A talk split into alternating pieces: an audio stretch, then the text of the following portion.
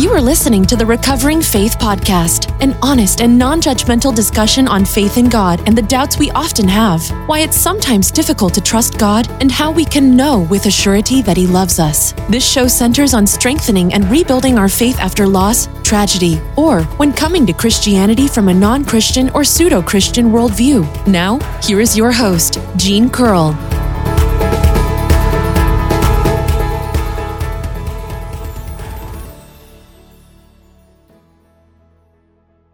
Hello, hello, and welcome back to another episode of Recovering Faith Podcast. If this is your first episode, thanks for joining me. And if you're a regular listener, thanks for coming back. Uh, as was the last couple weeks, I'm still just doing the podcast and not a blog because it's extremely difficult for me to type. And if this is, if you're just turning in, um, short uh, Reader's Digest version, I cut the end of my finger off while I was uh, remodeling my house and I had to have surgery, and so I really can't type.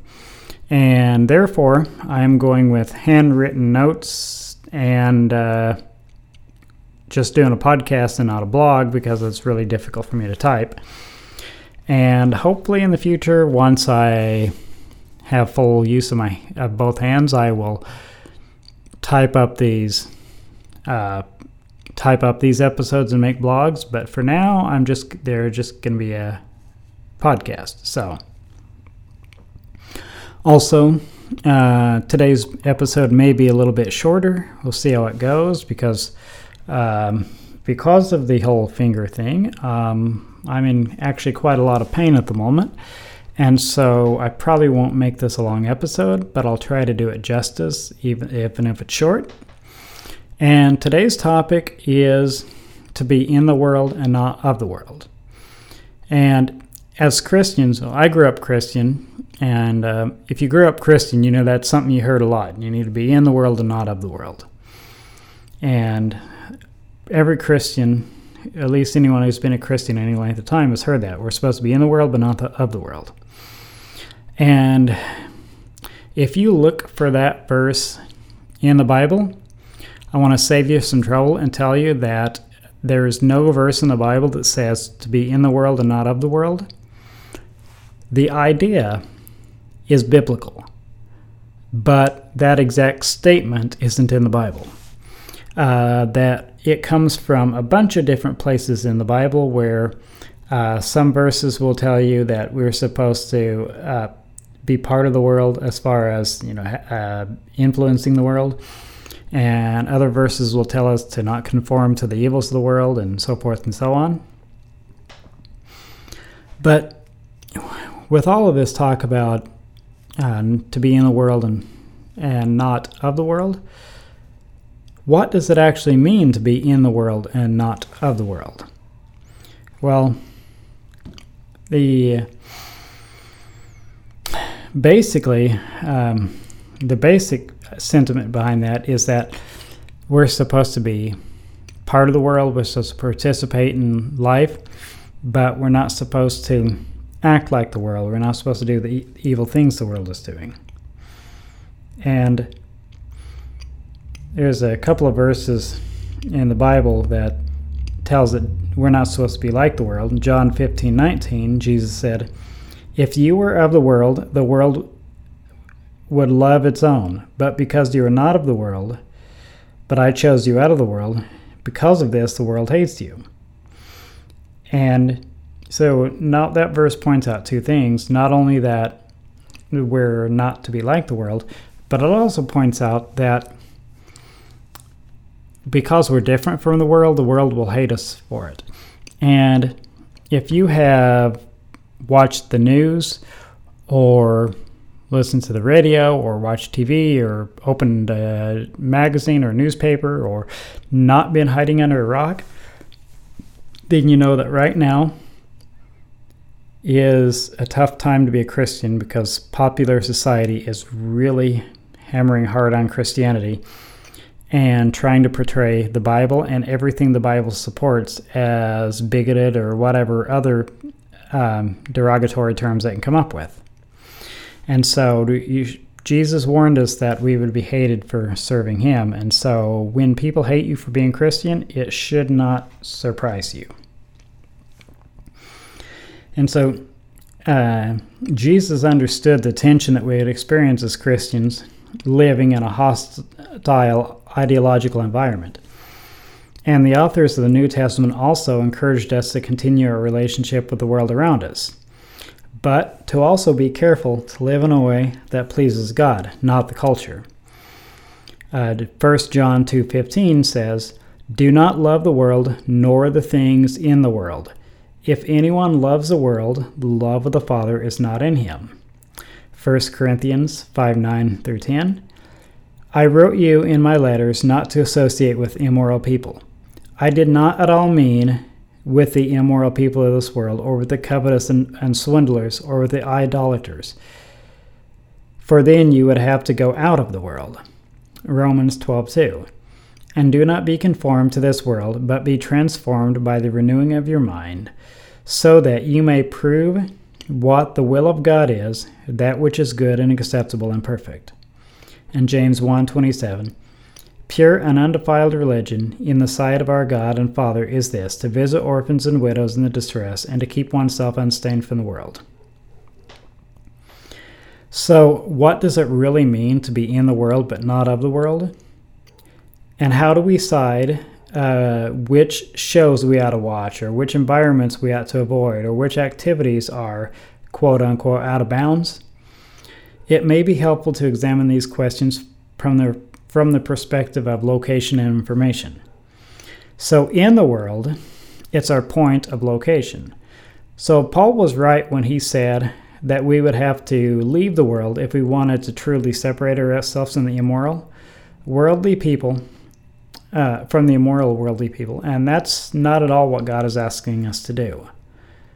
The fact that you may be in a location where your Christian worldview is being challenged is not necessarily a bad thing. In fact, God may have placed you there so that you can have a positive impact on those who don't yet know Jesus, or at least learn more about the culture so that you can influence it later. And there are, you know, God wants us to be, He doesn't want us to be isolated from the world. Because if we're isolated from the world, we can't do our duty as Christians, which is to positively influence the world. Now, there is a group of people who, the Amish, who only got the part of this principle. Uh, they got the be not, uh, they skipped the part that, says uh, to for them to be in the world but not of the world. I don't think you'd find a group of people that are less of the world than the Amish people, but they've isolated themselves so much they are not in the world. And the reason that's bad is because if you isolate yourself from the world, then you are not having any kind of impact on the world. And in one of Jesus' sermons, he talked about that in Matthew 5 13 through 16. He said, You are the salt of the earth, but if the salt loses its saltiness, how can it be made salty again? It's no longer good for anything except to be thrown out and trampled underfoot. You are the light of the world. A town built on a hill cannot be hidden. Neither do people put a lamp, a light a lamp and put it under a bowl. Instead, they put it on a stand, and it gives light to everyone in the house. In the same way, let your light shine before others, that they may see your good deeds and glorify your Father in heaven. So if you isolate yourself from others and you're not doing good deeds among the non believers, and uh, then you're not becoming a positive influence to the world, and you're not you're not helping a lost and dying world to come to God. So we're we're supposed to live among the world, but we're not supposed to act like the world. Now, when it says, when it refers to of the world, uh, that is our source of information or our source of uh, uh, morality or whatever else. And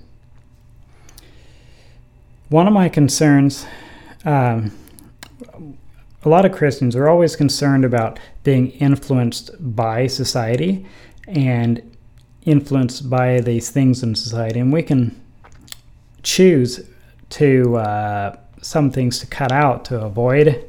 And there are obviously some things that we should definitely not participate in in society. And anything that the Bible says it is bad is still bad, even though God said it thousands of years ago, because God doesn't change. And if it was a sin then, it's a sin now. And so God wants us to live among the world and yet not conform to the evils of the world.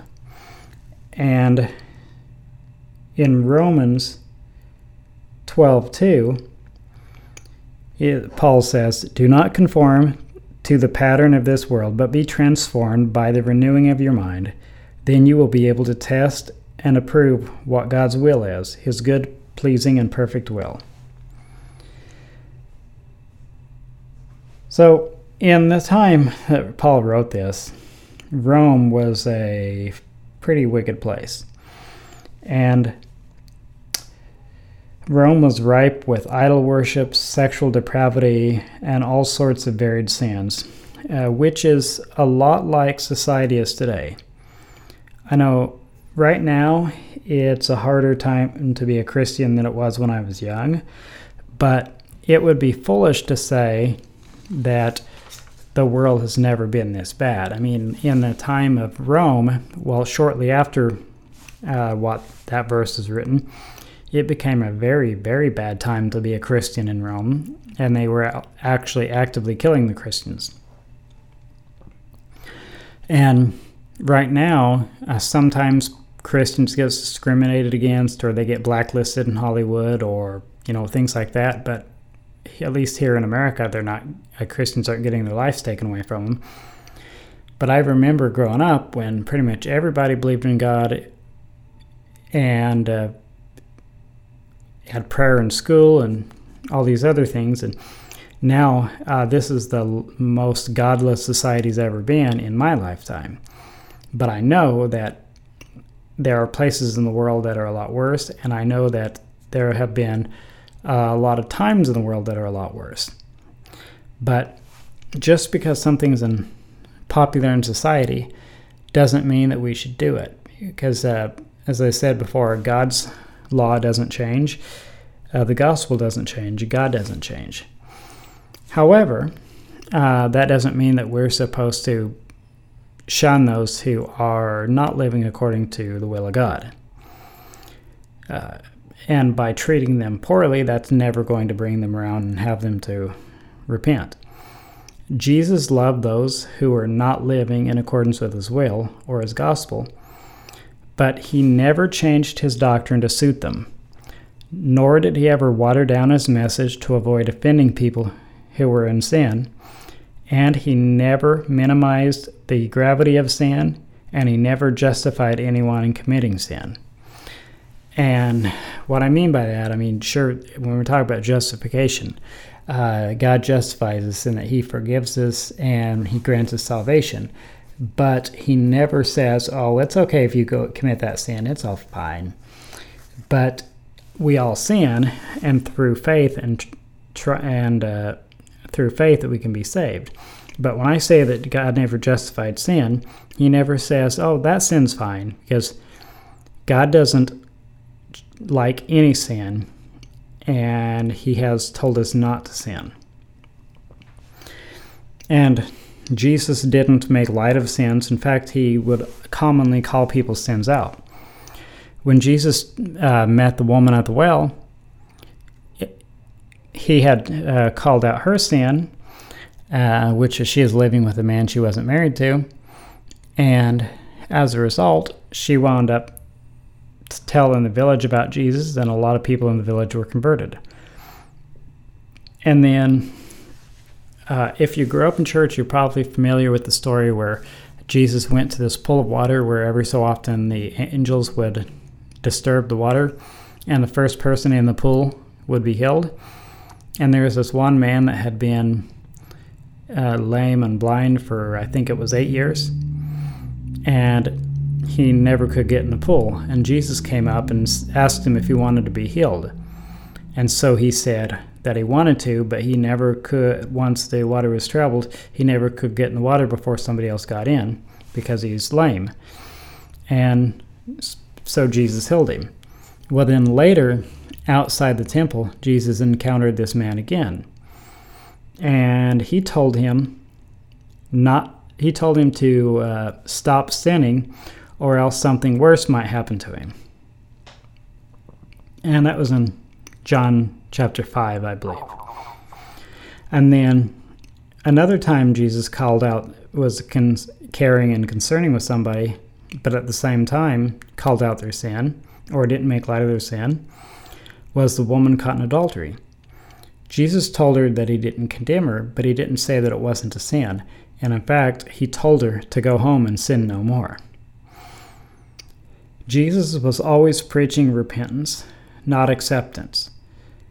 He he never to come up to somebody and told them that the most important thing was for them to be true to themselves. He told everybody that they needed to take up their cross, which was not a pleasant thing. He told them take up their cross and follow him. He didn't tell them to be who you to be your uh, to be true to yourself. He said to take up your cross and abandon your sins. And so, according to the Bible and, and the teachings of Jesus, we should accept all people in church and make them all feel welcome, while at the same time not making any concession to sin. When somebody comes in our church that doesn't look like us or, or smell like us or think like us or vote like us or anything, we should absolutely make them feel welcome. But if that person is living in sin, we shouldn't make light of their sins or change the rules of the church so that it won't appear that they're living in sin. And if a person is living in sin, we absolutely should not give them a position of leadership in the church for lots of reasons. One reason is it shows that it's okay. The other reason is that uh, other people will follow their poor example. But also, if somebody's not willing to commit to living their life as uh, Jesus told them to, then they shouldn't be leading other people and they're not ready to lead. But uh, popular society today says that loving the sinner isn't enough popular society wants Christianity to either become just like the world or to go away. And there is a one of the candidates that's trying to become uh, president for in 2020 said recently that they would take away all the tax and they'd take away the tax-free status of any religious organization that did not conform to societal norms. And I say that forcing religion to accept sin in the name of diversity or inclusion would be the end of religion. And I personally think that that is the ultimate goal of these people. That they want to end religion because they hate God and everything about religion. And it might be, some people may be tempted to throw up their hands and say, well, this is too hard. I don't want to do it. But there have been harder times in history. And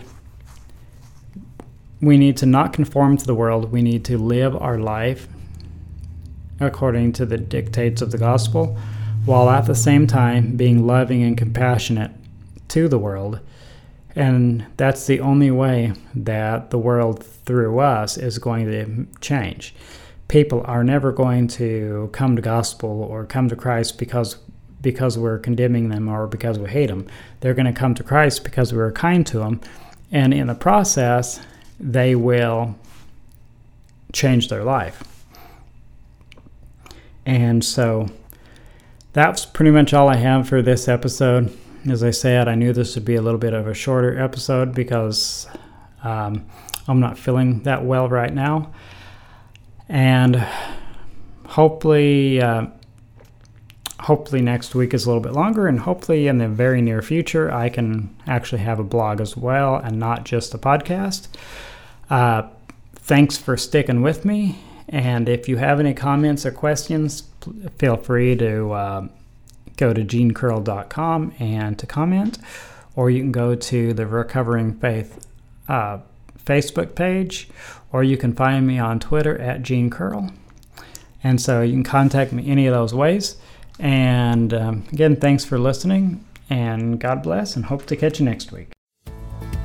Thanks for listening to the Recovering Faith Podcast. Please rate and review this show and share it with your friends and family. You are loved.